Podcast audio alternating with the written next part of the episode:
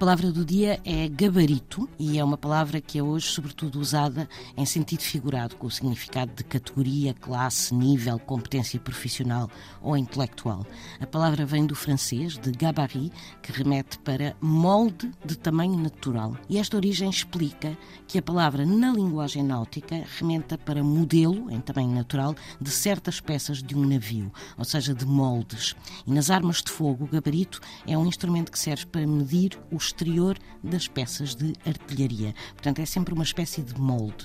Gabarito é ainda, numa via ferroviária, a área transversal ao eixo da via que é deixada livre, definindo o máximo espaço de ocupação possível pelos veículos e pela carga. E, por fim, gabarito é o limite, regulamentado por legislação própria, da altura dos edifícios em determinadas zonas. Mas, na origem, gabarito é apenas um molde.